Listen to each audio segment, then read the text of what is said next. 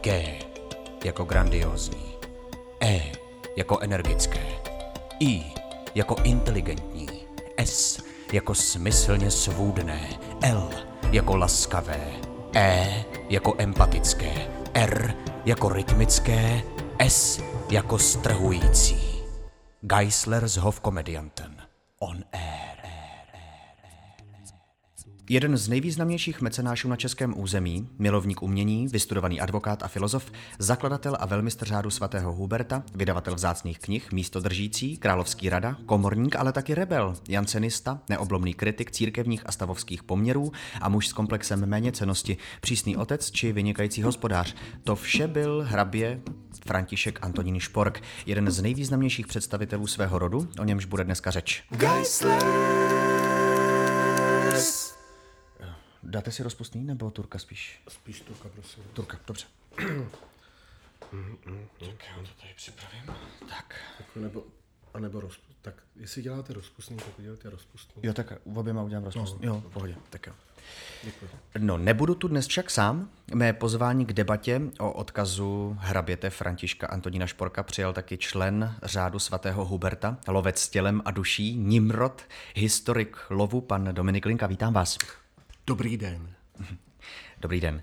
A, a ačkoliv mé pozvání neodmítl nikdo z nepozvaných z historiků umění, budu zde za naší uměleckou obec já, Petr Šmíd. Geisler s Hofkomedianten. On air. Já bych eh, jen malinko chtěl vymezit eh, se proti tomu Nimrodovi. Eh, Já dávám přednost pojmu myslivec. Zdá se mi tak nějak přesnější. Mm-hmm. Taky bych chtěl vyzdvihnout šporkovou činnost lesnickou a mysliveckou. On byl hlavně zakladatel řádu svatého Huberta u nás a položil tím základ celému mysliveckému umění u nás. A to nejenom ve smyslu lovení nebo lovce, ale i co se týká hospodaření s květenou a zvířenou. Výborně, takže tak. myslivec. Tak, tak, myslivec. Mm-hmm. Ano. Pojďme se teď už ale... Už to, už to, už to cvaklo. Jo, výborně. Eh, Tak pojďme se teďka eh, zaměřit na postavu. Sladíte? Ne, děkuji. Jo, dobrý. Tak eh, Já, ta, já teda, já teda snažím dávat pozor na postavu, jo. tak nesladím. Jo, eh, no postava právě. Pojďme se zaměřit na postavu. I když možná jednu kostku si můžu asi. Jo, tak prosím. Tak děkuji. Teď no. abych to... Počkej, tak. Opatrně, abych vám to tady nepodsmrndal. V pořádku. Eh, Na postavu samotného eh, hraběte Františka Antonína Šporka. Jo? Mhm, ano, tak. Uh, no, eh, ještě by to možná chtělo trošku přikořenit. Domácí dáte si? Ne, děkuju. No, tak aspoň neubude, jak říkáme u nás, že jo. Eh, Dobře. Eh, Do jaké rodiny se tedy vlastně František Antonín narodil? No tak, narodil se roku 1662 do německé rodiny Jana Křtitele Šporka, generála císařské jízdy. Důležité je ale říct, že Jan byl původně selský synek z Delbriku v severním Poríní. Ano, to je ve Westfálsku, že? Severní Poríní Westfálsko, ano, dě, mm-hmm. děkuji za upozornění, který pochopil 30-letou válku jako příležitost a postupně se vypracoval do hodnosti polního maršála. Mm-hmm. No a do Čech se pak dostal, protože se pokusil svoje jednotky převést pod císaře Ferdinanda III. a ten ho v roce 1647 povýšil do šlechtického stavu barona a tehdy dostal jako svobodný pán panství Lisá nad Labem. Mm, no, takže rodina vojáka, že ano. No tak, tak to eh, pro citlivého Františka Antonína asi muselo být náročné dětství, že? No, kdo tehdy nebyl voják, že? Eh, Zvlášť po 30 letý válce, kdy se to tady mydlilo všude. Ale jasně, někdo může říct náročné dětství. Já bych spíš řekl dobrá příležitost. No, já bych Ale toho jeho dětství. otec to dotáhl ještě dál a po vítězství v bitvě s Turky dostal do erbu dokonce hlavu Turka. A hlavně titul hrabě a generál císařské kavalérie. No jasně. Nicméně František Antonín byl jako dítě taky často nemocný a vojenskou školu proto nestudoval. Místo toho se zaměřil na umění, filozofii, no a později taky i na právo, že? No, zaměřil se spíš na lov a řekl bych i péči o statky, kterých po otci nezdědil málo. Kromě lise ještě eh, konojedy, Malešov, Choustníkovo hradiště, Heřmanův měštec, Ples a několik dalších. Ostatně po otci zdědil taky výjimečnou schopnost dobře nakládat s majetkem a statky a tak rodinné panství dále rozšiřoval a různě vylepšoval. Jistě, k tomu se ještě všemu dostaneme. Nicméně mládí pro tohoto citlivého hocha nebyl vůbec žádný met, že jo? Eh, Co by synek hrabě... Jo, jo, tak to mám radost. No. Eh, Co by syn hraběte studoval na jezuitském gymnáziu, podobně jako jiní šlechtičtí synkové, eh, odtud byl vlastně ale vyloučen, no a to vlastně po rvačce se svým spolužákem. Doklad o tom teda sice nemáme, ale já bych řekl, a jistě mi dáte za pravdu, eh, že důvodem klidně mohl být i fakt, že František Antonín byl teprve druhý v rodové linii, kdo měl šlechtický titul, takže neměl jaksi dost modrou krev jako ostatní jeho spolužáci. Tak všichni si pamatujeme, jak umí být škola hlavně o přestávce krutá, že?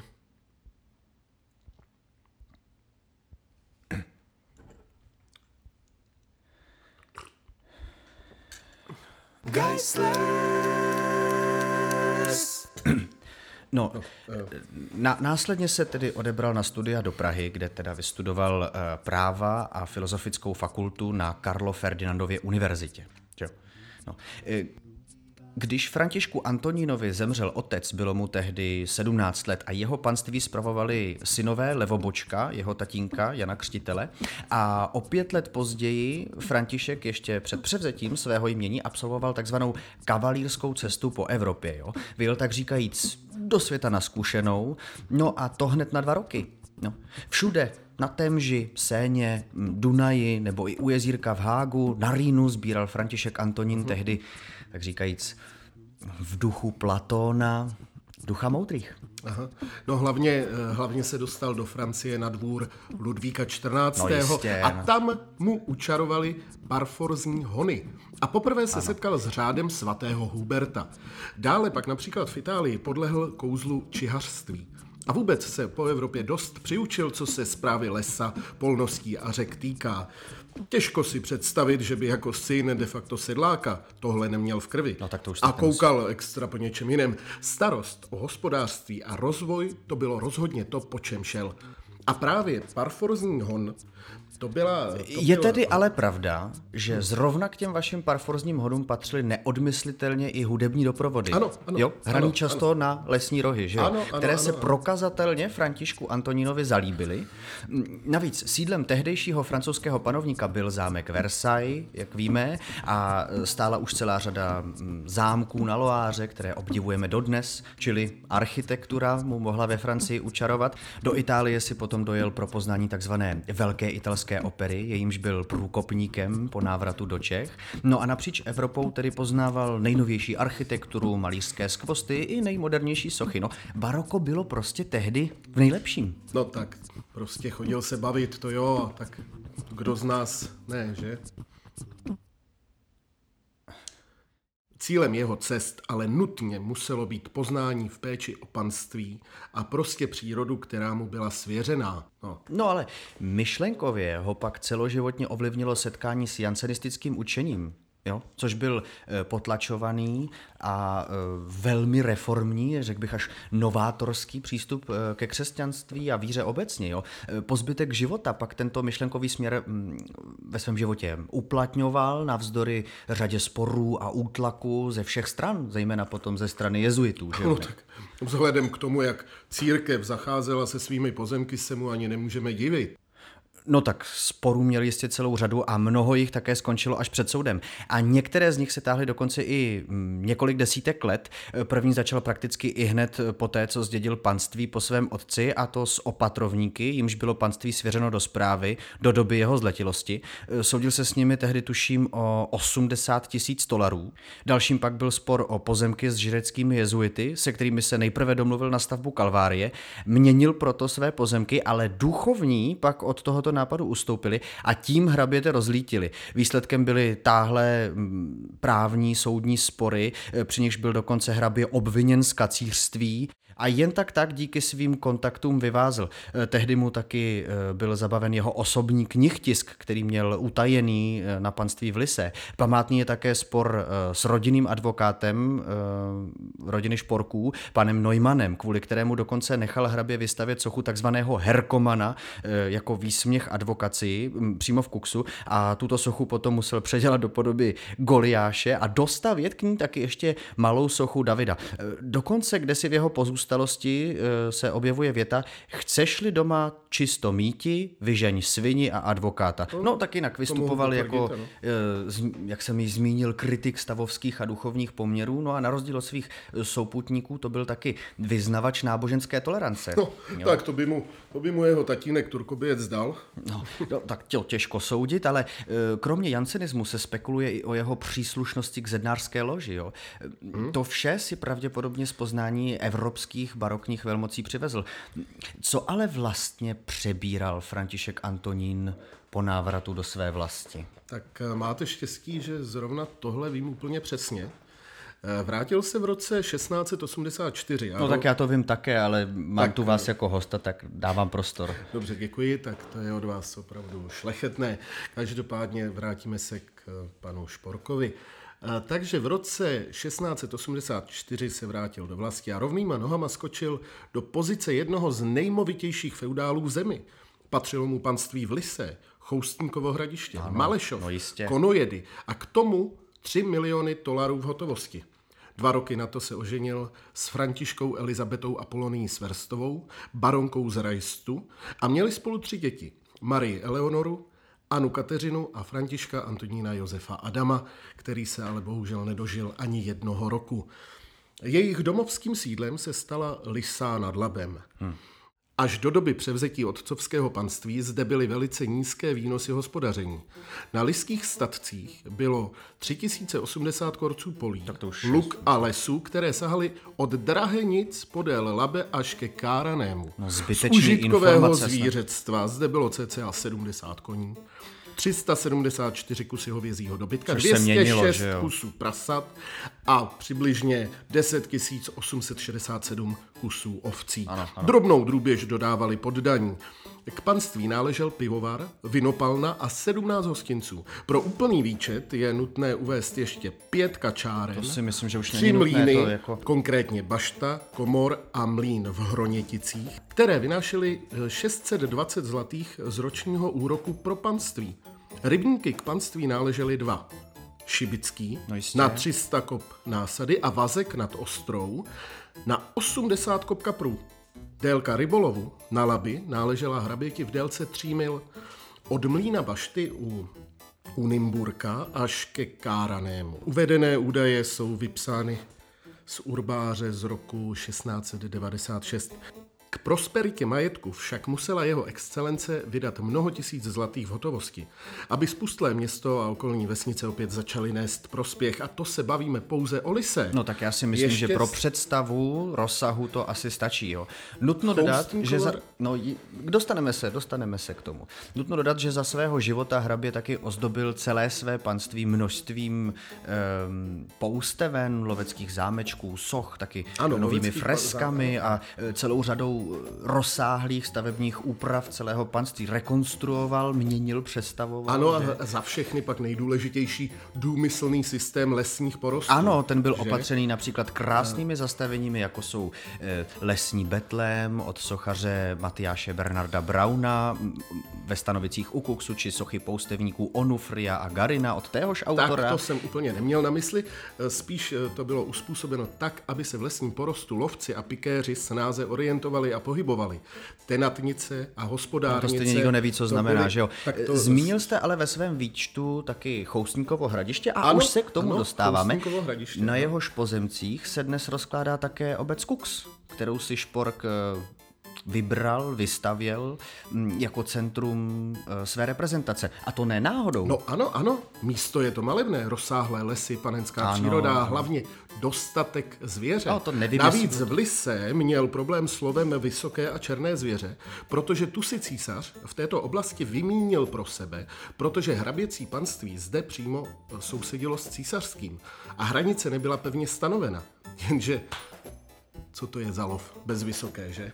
No, eh, on taky špork dost často pytlačil, ale to sem teďka pojďme netahat. Eh, Měl jsem spíše na mysli fakt, že na tomto místě se nacházely hned čtyři prameny, které byly ve starých kronikách označovány za léčivé. No a eh, špork tedy i hned pochopil, jako dobrý hospodář, jak jste zmiňoval, potenciál tohoto místa, no a snažil se vystavět lázně, které by svou velikostí a věhlasem předčily známé Karlovy lázně. No to ano, a... tak jako nápad to byl dobrý. Mezi ostatními samci, myslím tedy šlechtici, se asi cítil dost mizerně, to známe i u zvířat. Měl pocit, že se musí prosadit, když nemá dostatečně dlouhou rodovou linii. No jistě. Navíc neprošel vojenskou školou a neměl za sebou tím pádem ani žádnou zásluhu v tomhle smyslu. No tak se Smečka by ho prostě nepřijala, to věděl. A proto, a proto ty parforzní hony. No ale k tomu stavbu zahájil už roku 1692, jo? A lázně začaly fungovat už v roce 1695, 1697. Ano, no a brzy se kolonáda začala plnit i vznešenými hosty. 1695. Postupem času zde přibylo taky divadlo, takzvaný Comedian House, závodiště s karikaturními trpaslíky a dvěma obelisky od Matyáše Brauna, dům filozofů nebo hospitál pro váleční veterány na protějším kopci zámku jo, s uchvatnýma sochama ctností a neřestí, taktéž od Matyáše Brauna. No ale ten hospitál taky ukrývá i hrobku rodu. No. Jo? A tím se vlastně dostáváme k tomu zásadnímu, k tomu zásadnímu ano, ano. odkazu Františka Antonína Šporka. Ano, Jo? a ten rok 1695 Ano, byl je začat- pro nás zásadní, protože téhož roku hrabě založil náš řád svatého Huberta, No soustředěný v Kuksu právě pro parforzní hony. To byl způsob lovu. No tak ale první kterém se- lázeňský mistr byl Matěj Ježek, že jo? No. Zlomový pak byl rok 1708, ale, jo, kdy byl položen lázeňský vodovod pro šest mužských a šest ženských lázní a taky dvě vany pro chudinu, takže i na ty myslel. Ale obyvatele Kuksu Špork považoval za svoje poddané. No a tak byli částečně osvobození od roboty, že? No a taky- Ano, a taky je potřeboval kvůli těm vašim honům, kvůli tomu vašemu řádu, tak si to řekněte, no. Tak, děkuju. No, no, no, hony, hony. Ono se řekne lehce, honit zvěř po lese. Ale to, ale to, to není jenom tak. Do té doby se dávala při význačných příležitostech přednost honu uzavřenému. Ten však vyžadoval několik týdnů lovecké roboty početných nevolníků, než byla zvěř z rozsáhlého území natlačena do komor, kde se o ní do doby honu muselo pečovat. Špork, vychovaný otcem k účelnému hospodaření s lidmi, snadno postřehl přednosti parforzního honu. Důvodem bylo kromě jiného hospodaření se zvěřinou. Při parforzním honu, když se lovil pouze jeden kus samčího pohlaví velké zvěře, nedocházelo k tak velkým ztrátám jako při honu uzavřeném. I když dlouhotrvajícím štvaním se jako zvěřiny také znehodnotila. Ale při uzavřeném honu, kde se ulovilo velké množství zvěře najednou, nebylo možné ji pečlivě ošetřit. Nadarmo se Špork nepokládá za jednoho z prvních osvícenců. No ano, osvícenec, tak osvícenec to Špork rozhodně byl, uh, už nejenom pro svoji lásku k bližnímu, ale uh, kromě hospitálu v Kuksu přispěl taky významnou částku uh, pražské invalidovně. Jo?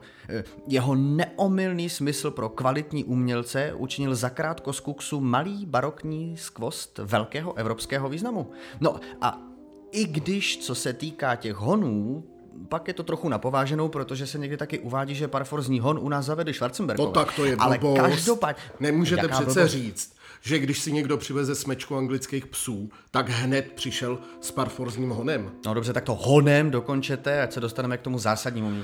Tohle je zásadní.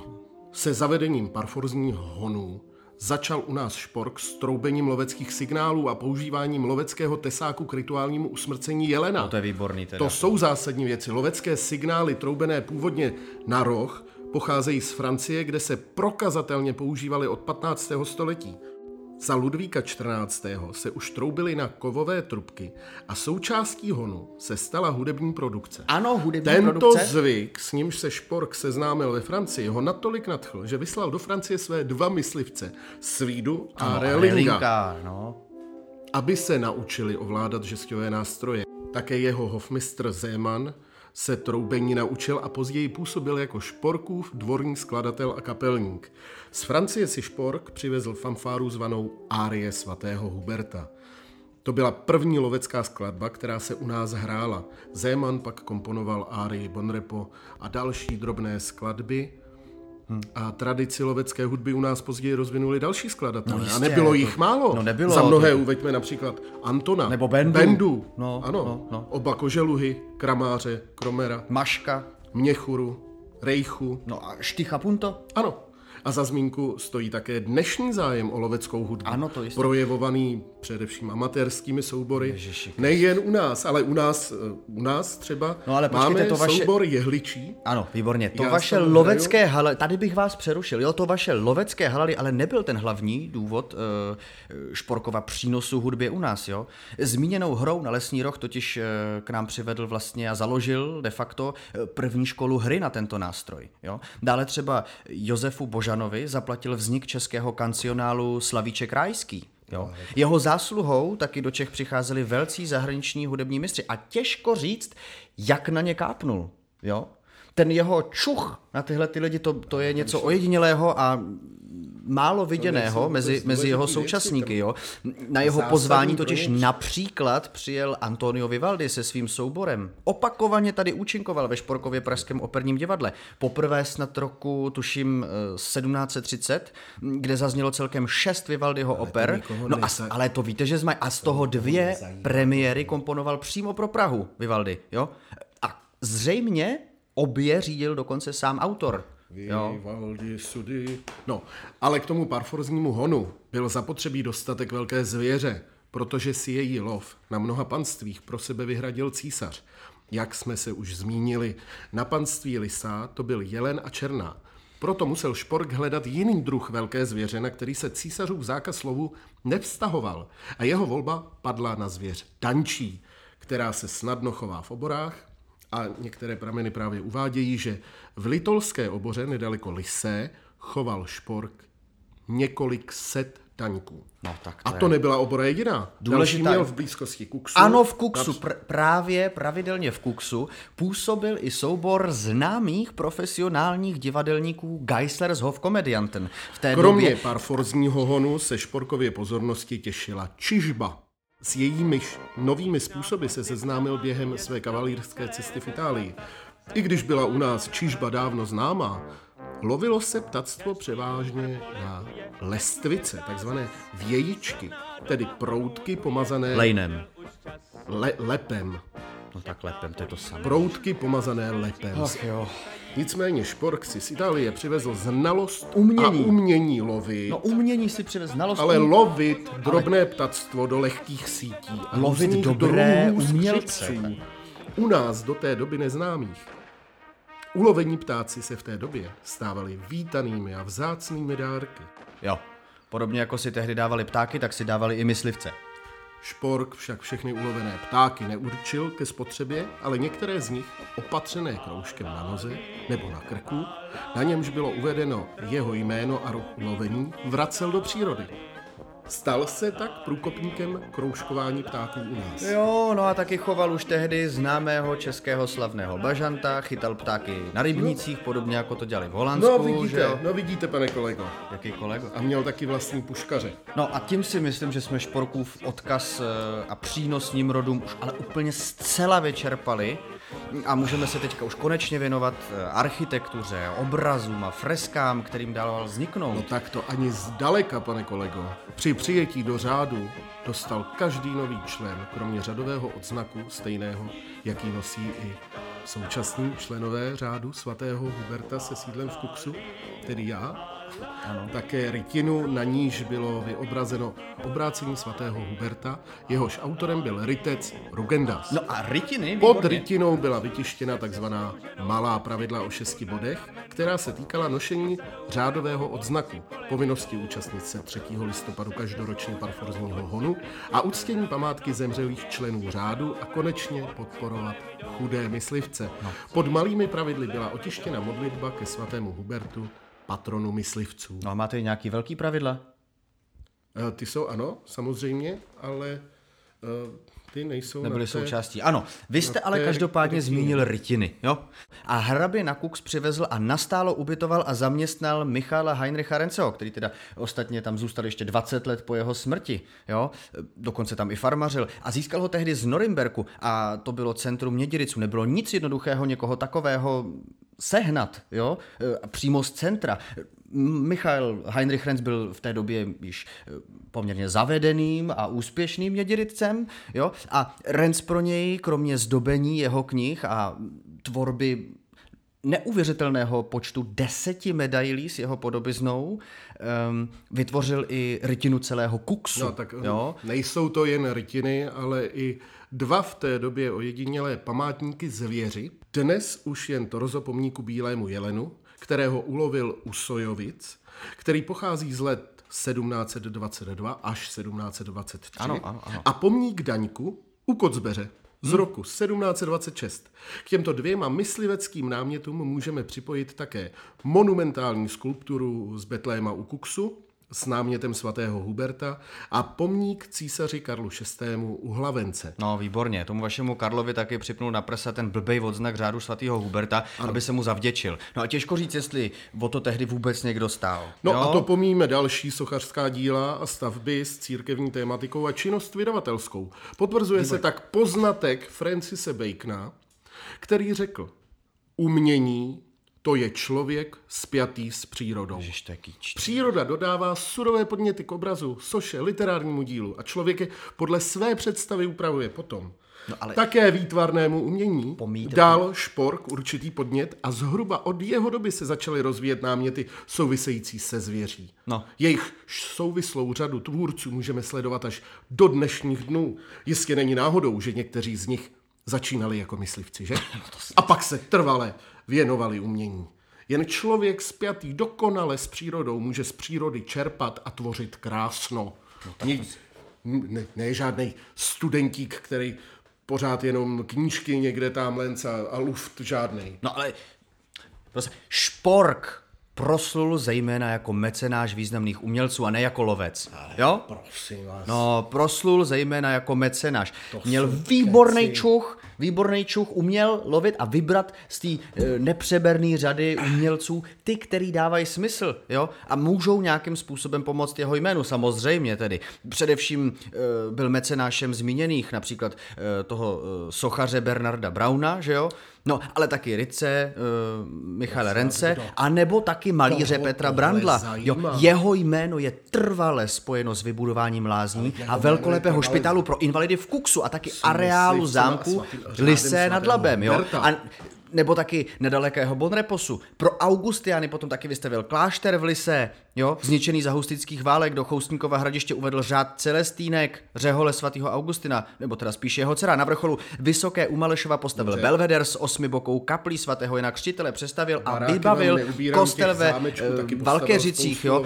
ale novému městu Pražskému nezajímá. taky věnoval kostel svatého Štěpána, Morový sloup, jo? A nebo taky do nového kostela u svaté Voršily koupil u malíře Lišky obraz hlavního oltáře. A mnohá další nespočetná díla, vedle kterých ty vaše eh, dynamický sousoší jelenů v běhu a podobně se výjímají asi tak jako výzdoba kulturáku tam někde u vás v Horní dolní vedle Sixtinské kaple. A Špork To- to- je to a snad- byl a bude to vždycky v srdcích lidí jako mecenáš. I když to dělal z Mindráku, to je úplně jedno. A kdyby jeho zakladatel, následovníci nelítali pořád jenom někde po lesích, tak jako vy, tak to všechno nemuselo skončit s jeho smrtí v roce 1738. A vůbec, kdybyste toho vašeho Huberta pořádně znali, tak už nikdy nezašlápneš ani mravence, ty jeden. Tak tohle já tady nemusím poslouchat.